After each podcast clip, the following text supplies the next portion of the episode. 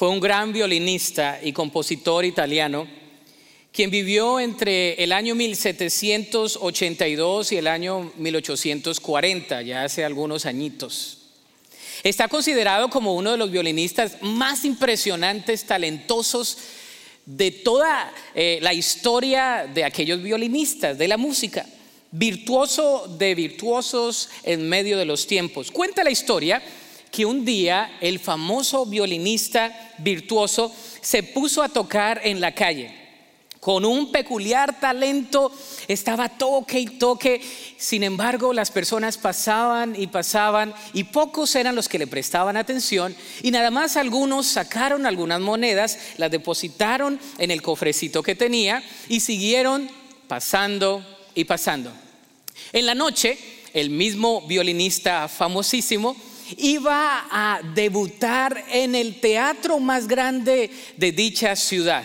Ese teatro tenía una sala VIP y en dicha sala VIP estaba uno de los que pasó por la calle. ¿Cuál fue la sorpresa de tal hombre que al ver al mismo violinista ahora, dicho violinista estaba vestido de manera diferente, tenía un suit, ¿verdad? Un traje, un smoking bien lindo. Tenía el violín, el mismo violín de la mañana. Y el que estaba ahí en la zona VIP había pagado miles de dólares para escuchar las mismas canciones, piezas musicales que había tocado dicho violinista. Él se le acercó al final de aquel concierto y le hizo la siguiente pregunta la gente te hubiera dado más dinero si hubieras puesto tu nombre allí. Le dice, ¿por qué no pusiste tu nombre ahí? El gran músico le respondió la siguiente frase, porque lastimosamente las grandes cosas nunca se cuentan. Así que contemos las grandezas que parecen pequeñeces que muchas veces ignoramos. El día de hoy continuamos en nuestra serie de sermones en grande, comunidad en grande, relación en grande y misión en grande. Y parte de la misión en grande es contar las maravillas que Dios ha hecho en cada uno de nosotros. El día de hoy vamos a hablar de contar, contemos, no de contar números, sino de contar y de proclamar y de compartir las maravillas del Evangelio. Para ello, quiero llevar su atención a la primera epístola de Pedro, el capítulo 2, y vamos a ver ahí, vamos a estudiar unos versículos, cuatro versículos que están cargados de, mucha verdad bíblica. Primera de Pedro, capítulo 2, del versículo 9 al versículo 12. Le voy a dar lectura, está ahí en la pantalla. Esto es lo que dice la palabra del Señor. Dice, pero ustedes no son así, porque son un pueblo elegido son sacerdotes del rey, una nación santa, posesión exclusiva de Dios. Por eso pueden mostrar a otros la bondad de Dios, pues Él los ha llamado a salir de la oscuridad y entrar en su luz maravillosa. Antes no tenían identidad como pueblo, ahora son pueblo de qué? De Dios. Antes no recibieron misericordia, ahora han recibido la misericordia de Dios. Queridos amigos, ya que son extranjeros y residentes temporales, les advierto que se alejen de los deseos mundanos que luchan contra el alma. Procuren llevar una vida ejemplar entre sus vecinos no creyentes. Así, por más que ellos los acusen de actuar mal, verán que ustedes tienen una conducta honorable y le darán honra a Dios cuando Él juzgue al mundo. Que Dios bendiga su palabra. Amén. Oremos Dios. Gracias por tu presencia. Te damos gracias, Señor, por el tiempo de alabanza y de adoración. Y te damos gracias, Señor, porque tu poder está aquí. Y pedimos, oh Dios, que así como hemos exaltado tu nombre a través de la adoración, podamos también recibir de ti la palabra que tienes exclusivamente para nosotros a nivel personal y a nivel de iglesia y salir transformados como solamente tu palabra lo puede hacer. Lo pedimos en acción de gracias y en el nombre de Cristo Jesús. Amén. El apóstol Pedro nos dice que como creyentes somos peregrinos y extranjeros en esta tierra. ¿Cuántos somos extranjeros en esta tierra de Estados Unidos? A ver. Yo soy, yo soy nacido en Ibagué, Colombia, y como que ya me salió el acento otra vez. A veces hablo como norteño y a veces hablo como lo que soy. Pero es, es la influencia de ustedes, hermanos, ¿sí ve? Me he hecho mexicano para ganar a los mexicanos. La palabra extranjero y peregrino nos da una connotación en el original de extraño que tiene la idea de una persona que vive por un tiempo prolongado y de una persona que en ese tiempo prolongado en dicha tierra no es suya. Es decir, usted es extranjero, vive prolongadamente algunos años, pero esa no es su tierra, su proceder. Usted la hace su tierra, usted ama la cultura para ser efectivo en la cultura. Siempre he dicho, que si quieres estar en un lugar y quieres, tienes que ser estudiante de la cultura, tienes que amar la cultura para ser efectivo en la misma. Cierro paréntesis, regresando al capítulo, nos habla de que nosotros en esta vida, la vida cristiana, somos peregrinos y extranjeros en esta tierra. La palabra extraño tiene esa idea. Es estar aquí suficiente tiempo para necesitar de una casa para vivir, pero no ser un residente permanente. Y les he dicho en ocasiones anteriores que yo no he visto a nadie que esté a punto de morir y que me diga, pastor, pastor, muéstreme la foto de mi casa otra vez. Yo quiero, pastor, que me muestre la foto de mi casa, que me muestre la foto de mi carro, que me muestre todas las posesiones, las joyas, pastor. Muéstreme las joyas. No, usualmente lo que me dicen las personas antes de morir, agarrándome la mano, es, pastor, pastor, no sé si voy para el cielo, algunos sí, otros no. Eh, quiero estar seguro, puede orar por mí. Me hubiera gustado tener más tiempo para ah, leer la Biblia, me hubiera gustado tener más tiempo para eh, estar con mi familia, me hubiera gustado más tiempo para decirte amo, me hubiera gustado más eso. ¿Por qué? Porque reconocemos en ese preciso instante que la vida es un peregrinaje, que somos extranjeros y peregrinos en esta tierra. Es decir, esta palabra tiene la connotación de que no tenemos derechos legales, no tenemos una posición social. Un extranjero es un exiliado que vive en una tierra extranjera. La palabra peregrino tiene un significado más temporal que el otro. Se refiere a alguien que simplemente está pasando por el lugar, por el camino. Entonces, somos extranjeros en esta tierra y somos peregrinos también. No se apegue tanto que usted se va a morir. El día viernes Estamos, mi hija cumplió 12 años, el preciso día que fuimos a, llevarla con unas amiguitas a la piscina, eh, allí en ese mismo momento voy llevando yo el pastel, lo voy sacando y saco mi teléfono que siempre, que siempre está sonando y hay un texto que me dice, el pastor Fabio Jiménez acaba de morir. Fabio Jiménez es un pastor en Longview, Texas, y es un pastor que conocí hace como tres años. Él es, eh, era, es futbolista, jugó con Maradona, argentino, y el Señor le dio esa pasión por el Evangelio y, se convirtió a Cristo, vino a los Estados Unidos y esa pasión la convirtió para alcanzar a otros. No lo podía creer, yo como que dije, ¿qué pasó? Estaba con el pastel aquí literalmente y leyendo aquí, dije, wow. ¿Y cómo le pasó con un tractor cortando el zacate, el pasto? Se le cayó encima. Somos peregrinos, pasajeros. Hace dos semanas me había mandado un mensaje por el Facebook y me había dicho, quiero invitarte a una conferencia con las parejas. Y, le había dicho, pastor, bueno, vamos a ponernos de acuerdo. Qué difícil es entender para muchos de nosotros o simplemente tener en cuenta que en esta vida somos extranjeros, peregrinos y pasamos y no sabemos cuándo Dios nos llame. Amén. Así que si usted no está dispuesto a ir al cielo, no está listo o lista, al final del culto hablamos. Somos peregrinos, estamos viviendo en este mundo, pero este mundo no es nuestro hogar. No es nuestro hogar. Como resultado debemos tener una mentalidad celestial en medio de una, una vida terrenal. Por eso el Señor Jesús oró y dijo, venga a nosotros tu reino, así en el cielo, también en la tierra. Debemos entender que la voluntad de Dios es prescriptiva en su palabra, es absoluta en su palabra y la debemos comprender para poderla vivir. No debemos tener nuestra mira en las cosas terrenales. El apóstol Pablo nos lo dice una y otra vez en Colosenses capítulo 3. Nos habla de eso, de poner la mira en las cosas espirituales. Pero, ¿de qué habla este pasaje? Bueno, Este pasaje nos habla de algunos recordatorios. Nos habla de algunos recordatorios. El primer recordatorio es un recordatorio de nuestra antigua condición. Y yo le voy a poner a usted a recordar su antigua condición por un momentito. El apóstol Pedro, que Pedrito es directo, ¿no? Pedro cuando habla, las epístolas de Pedro son bien eh, confrontacionales y, hay allí algo de, su, ser, el Señor lo usó inspirado por el Espíritu Santo.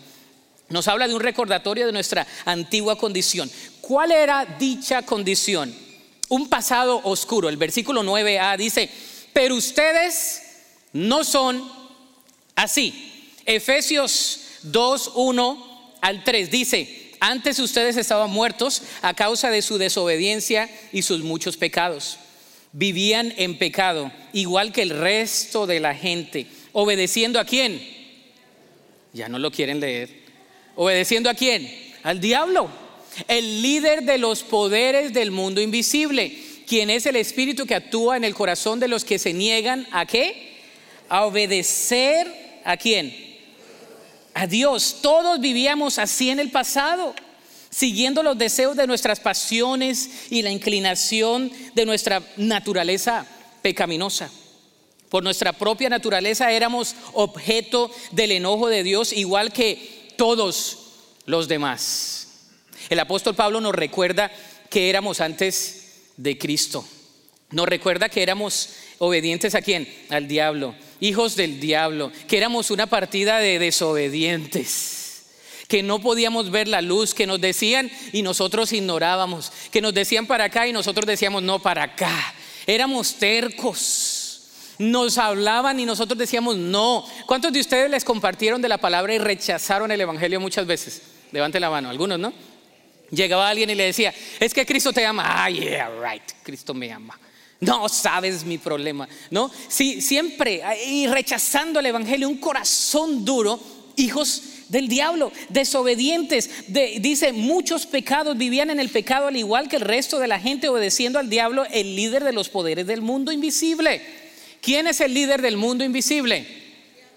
El diablo.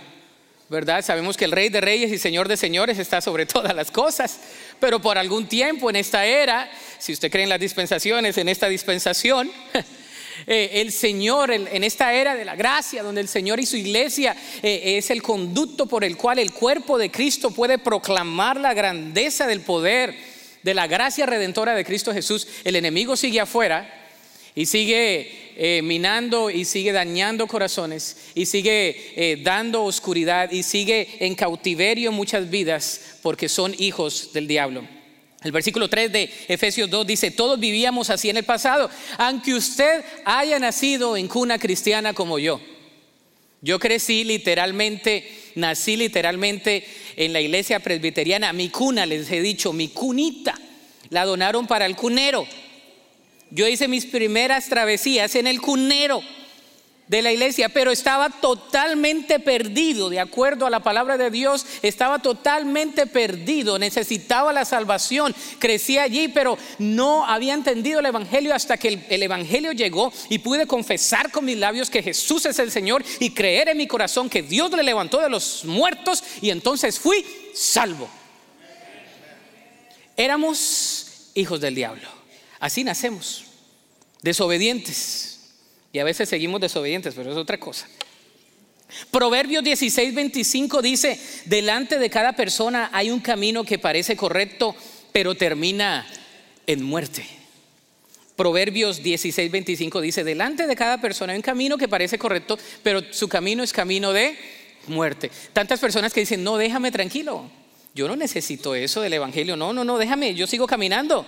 Yo no necesito a Dios. Parece un camino correcto, pero al final es un camino de muerte. Y la palabra nos dice que antes éramos totalmente, en un, teníamos un pasado oscuro. Ah, usted a veces ha escuchado personas que tienen testimonios y dicen, hermano, es que yo tenía un pasado muy oscuro, usted no lo quiere escuchar. No, no, esos testimonios así grandes que yo estuve en esto y esto y esto otro. Delante del Señor todos estábamos perdidos. Igual. Amén o no. Estaba, sin Cristo no hay vida, hay muerte. Cristo llega, nos da vida. el pasado es un pasado oscuro para todos. También es un pasado despreciado. Versículo 10a dice, antes no tenían identidad como pueblo, ahora son pueblo de Dios. Antes no tenían identidad. ¿No le ha pasado alguna vez que no lleva eh, su ID y lo necesita?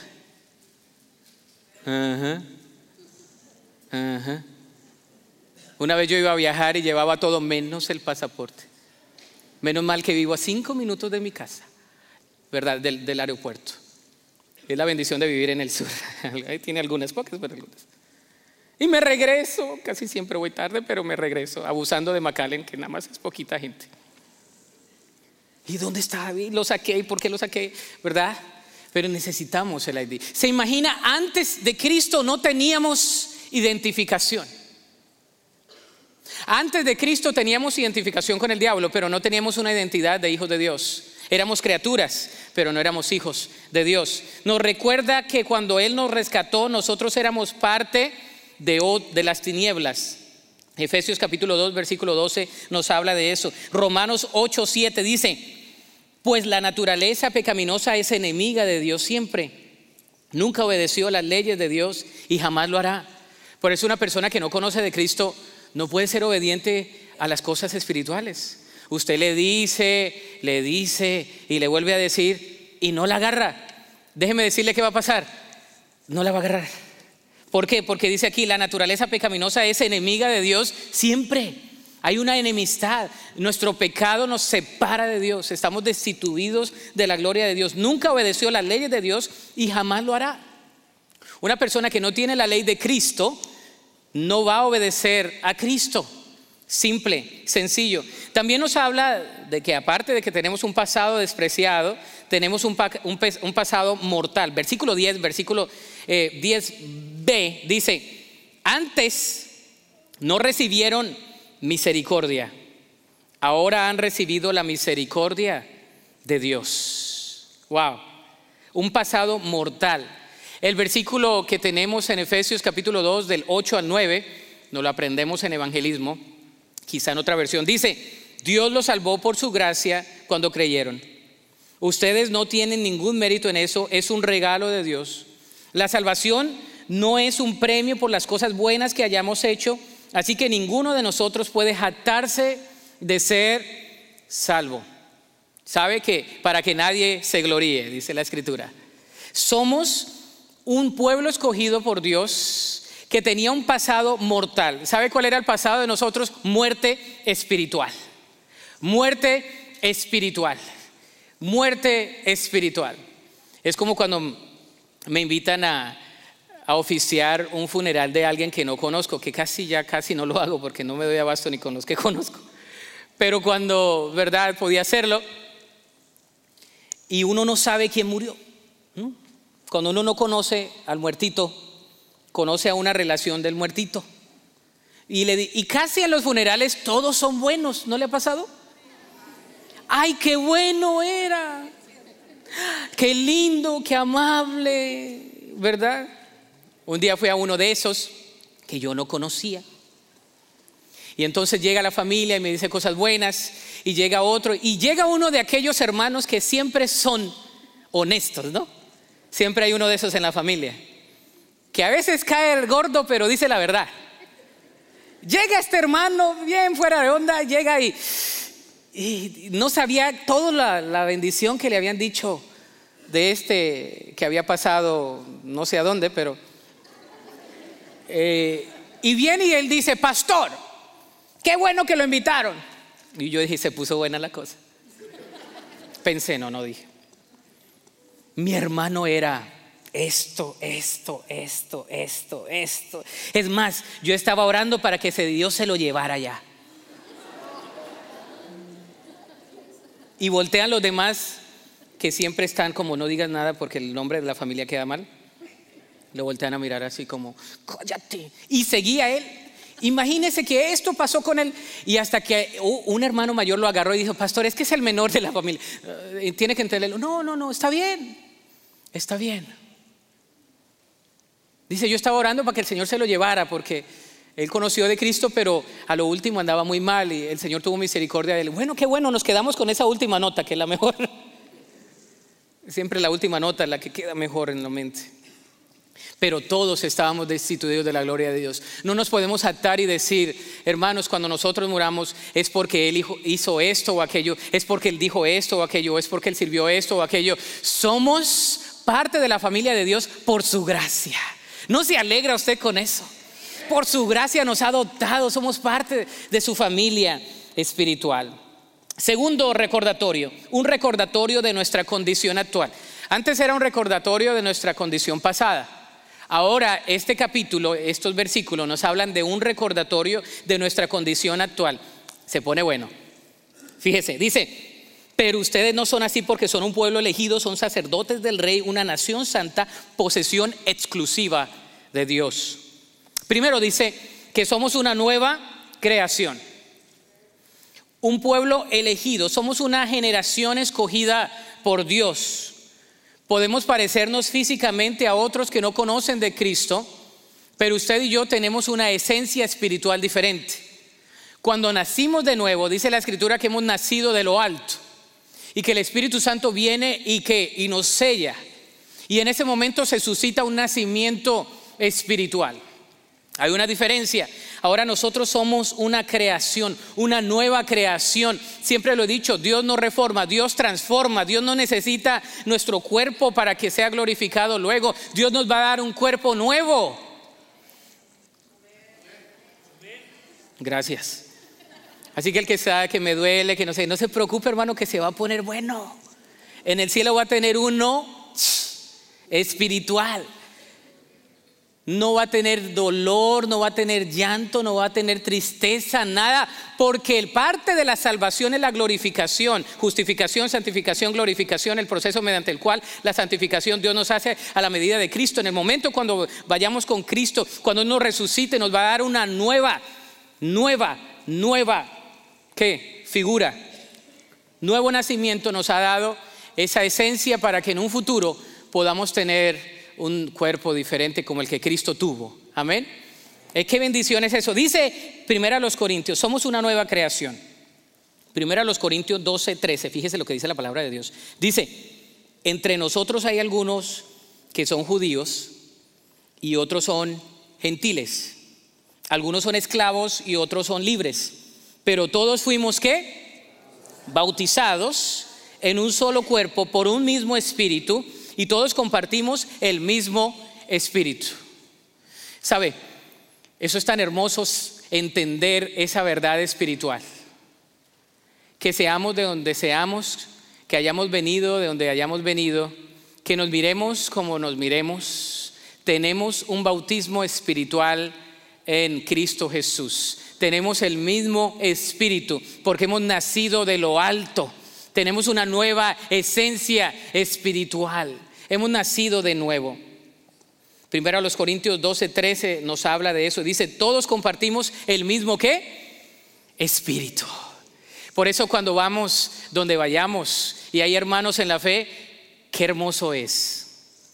De donde sea podemos tener esa afinidad porque tenemos un mismo espíritu. El Espíritu Santo de Dios, el Espíritu de Cristo habita en nosotros y nos identifica como parte de la familia de Dios. No importando de dónde seamos, cómo hablemos, cuál es nuestro lenguaje, nuestra complexión física, tenemos el Espíritu de Dios y tenemos una nueva identidad que nos hace pertenecientes a una familia, la familia de Cristo.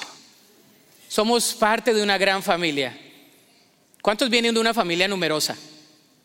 ¿No que otro? Mi suegro tiene tres hermanos, con él son 14.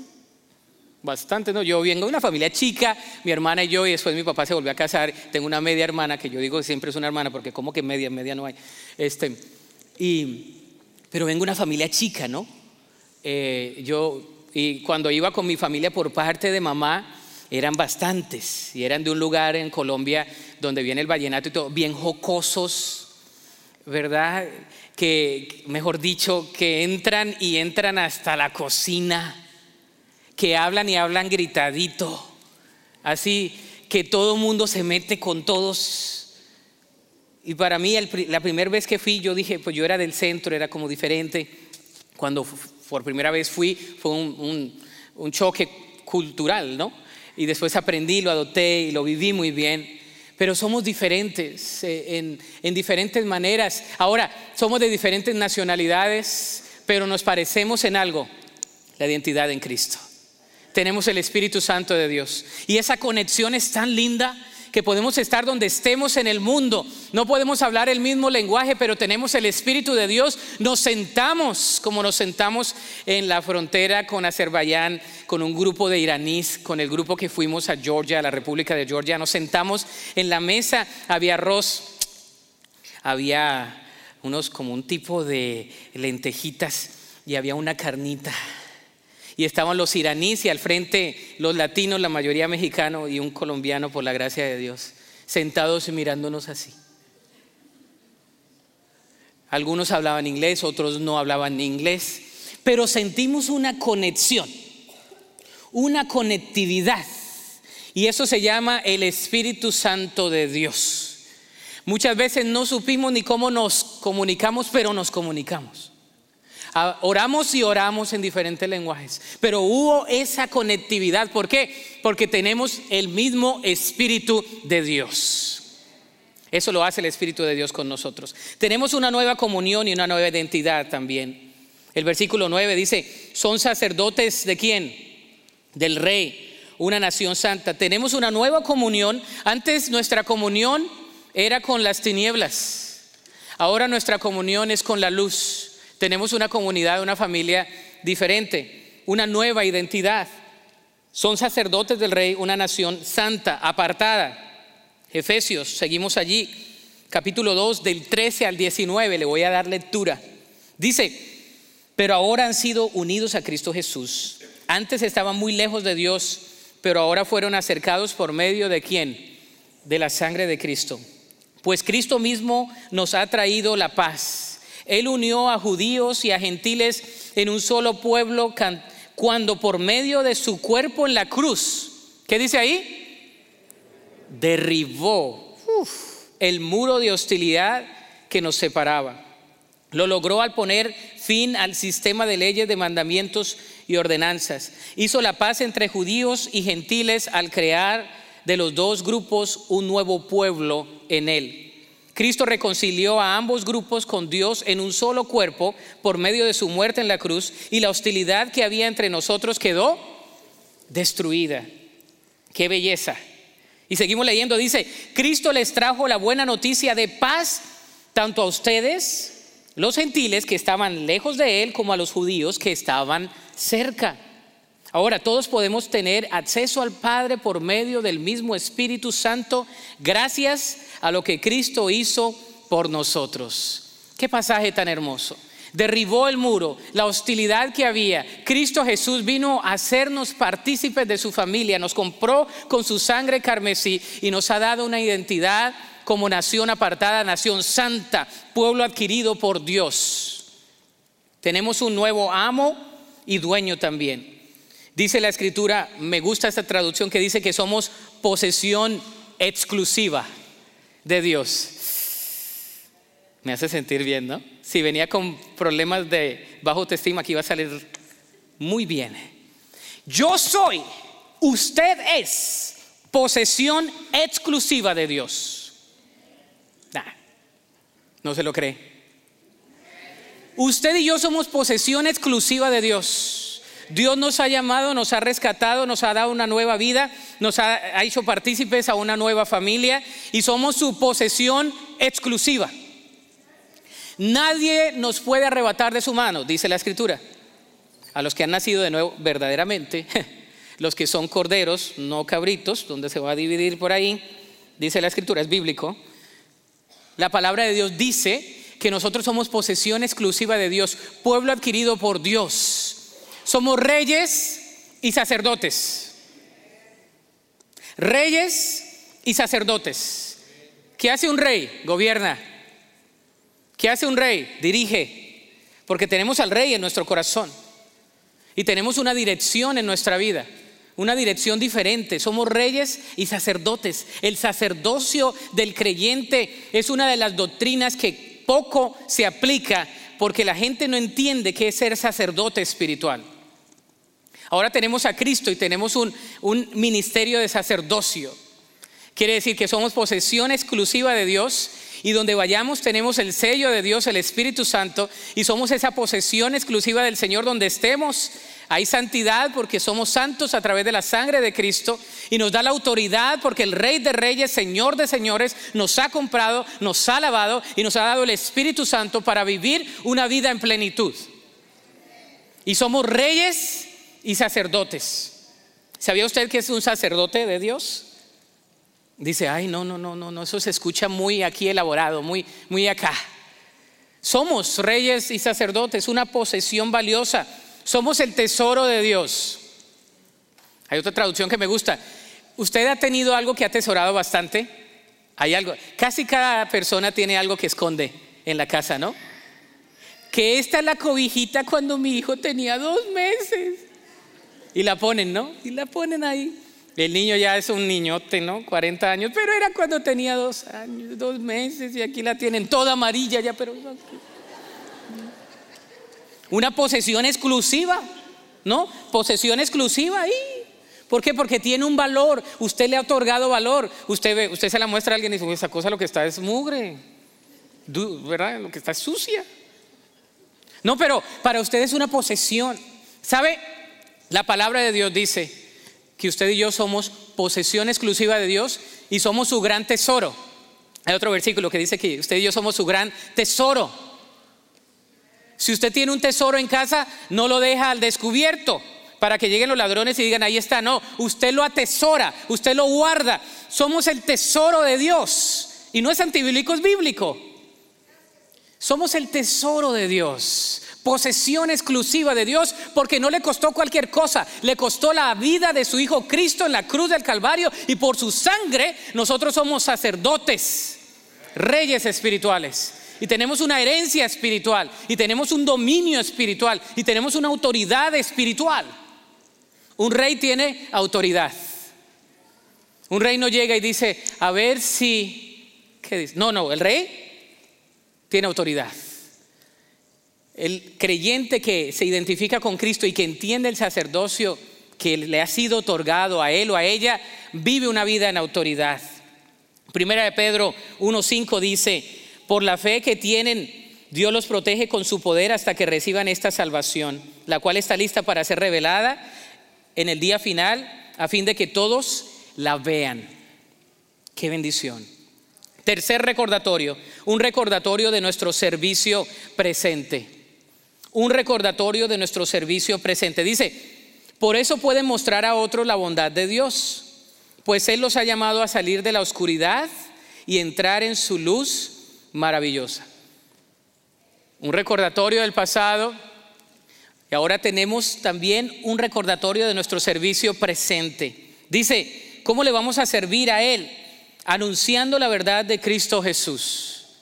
Así le servimos a Él, anunciando la verdad de Cristo Jesús. Dice, por eso puede mostrar a otros la bondad de Dios. Usted y yo hemos sido apartados, reyes y sacerdotes, para mostrar a otros la bondad de Dios. Segunda a los Corintios 5:20 dice, así que somos embajadores de quién? De Cristo. Dios hace su llamado por medio de nosotros. Hablamos en el nombre de Cristo cuando le rogamos, vuelvan a Dios anunciando la verdad de Cristo Jesús. Juan 15, 19 dice, si pertenecieran al mundo, el mundo los amaría como a uno de los suyos. Pero ustedes ya no forman parte del mundo.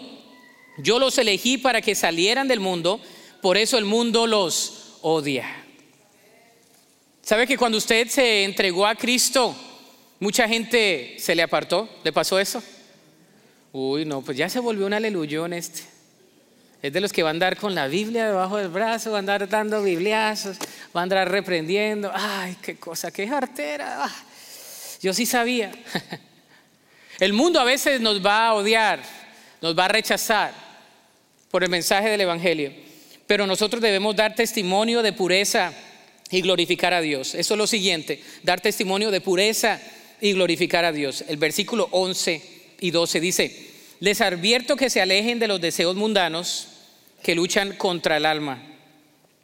Procuren llevar una vida ejemplar entre sus vecinos no creyentes. Así, por más que ellos los acusen de actuar mal, verán que ustedes tienen una qué? Conducta honorable y le darán honra a Dios cuando Él juzgue al mundo. ¿Cómo podemos compartir? Dando testimonio de pureza y glorificando a Dios. Usted sabe que Dios nos ha llamado para ser conductos de su gloria. Usted y yo ejemplificamos la gloria de Dios, mostramos la gloria de Dios. ¿Cómo podemos aplicarlo? Bueno, primero, recuerda de dónde te ha sacado Dios. Recordemos, hermanos, de dónde nos ha sacado Dios. A veces se nos olvida. A veces vivimos en la gracia de Dios y nada más se nos olvida de dónde Dios nos ha sacado. Antes estábamos tan perdidos como aquellos que a veces criticamos. Y el Señor nos dice el día de hoy, recuerda de dónde te he sacado, Rolando David Aguirre Flores. Recuerda de dónde te he sacado. Segundo, recuerda quién eres en Cristo. ¿Quién eres en Jesús? No soy cualquier cosa. Soy posesión exclusiva, tesoro de Dios. Soy rey y sacerdote, escogido para glorificarle a Él. No soy cualquier cosa. Usted no es cualquier cosa. Usted es un hijo exclusivamente comprado por la sangre de Cristo. Posesión exclusiva para glorificarle a Él. Tercero, comparta y dé testimonio a otros con su ejemplo y testimonio. Debemos compartir. Primero, recordar de dónde Dios nos ha sacado, recordar quiénes somos en Cristo y no quedarnos con eso. Compartirle a otros lo que Dios hace en nuestras vidas. Amén. Debemos compartirle a otros. El día de hoy tenemos la cena del Señor. Le voy a pedir al grupo que pase al frente. Y el día de hoy tenemos la cena del Señor. Saben, me, me gozo porque podemos compartir la cena, la santa cena. Y la respuesta va a ser esa. Va a ser venir a la mesa del Señor. No podríamos venir a recordar la muerte de Cristo si no fuera porque por su gracia Dios Padre le envió para que nosotros tuviésemos una vida espiritual. Y el día de hoy tenemos la bendición de participar de la cena del Señor. Amén. Como hijos de Dios. Yo te voy a pedir que te pongas sobre tus pies en esta tarde. Y vamos a orarle al Señor. Mientras los ujieres y diáconos pasan y distribuyen los elementos, usted espera, los niños de preferencia, aquellos que han sido bautizados o que han recibido a Cristo y sus padres lo saben, no queremos tomar la, la cena indignamente. Pero si usted ha recibido a Cristo en su corazón como su único y suficiente Salvador, usted puede participar de la cena del Señor. La cena está aquí y la cena es una representación es una ordenanza donde recordamos, y hoy estuvimos recordando tres cosas, de dónde Dios nos sacó, nuestra condición presente y nuestro servicio presente. Y el día de hoy vamos a, a venir en oración al Señor. Inclina tu rostro y dile, Señor, aquí estoy delante de ti. Vamos a distribuir los elementos. Señor, venimos delante de ti. Y reconocemos, oh Dios, tu grandeza, de donde tú nos has sacado. Gracias, Señor, por habernos sacado de las tinieblas. Y gracias por darnos una vida espiritual. Señor, en estos momentos venimos delante de ti, agradeciéndote por el sacrificio de tu Hijo Cristo. Señor, examina nuestro corazón. Y como dice el salmista, ve si hay en él algún camino que tiende a apartarse de ti, algún camino de perversidad. Y dirígenos, redirígenos, ponnos, oh Dios, por el camino eterno. Señor, entregamos nuestro corazón delante de ti. Y te damos gracias por habernos rescatado del pasado que teníamos, porque estábamos totalmente destituidos de la gloria de Dios. Y te damos gracias, Señor, por la condición presente que tenemos como hijos, reyes, sacerdotes, elegidos, redimidos por la gracia de Cristo. Y gracias te damos por nuestro servicio que podemos prestar, que es como una ofrenda grata delante de ti.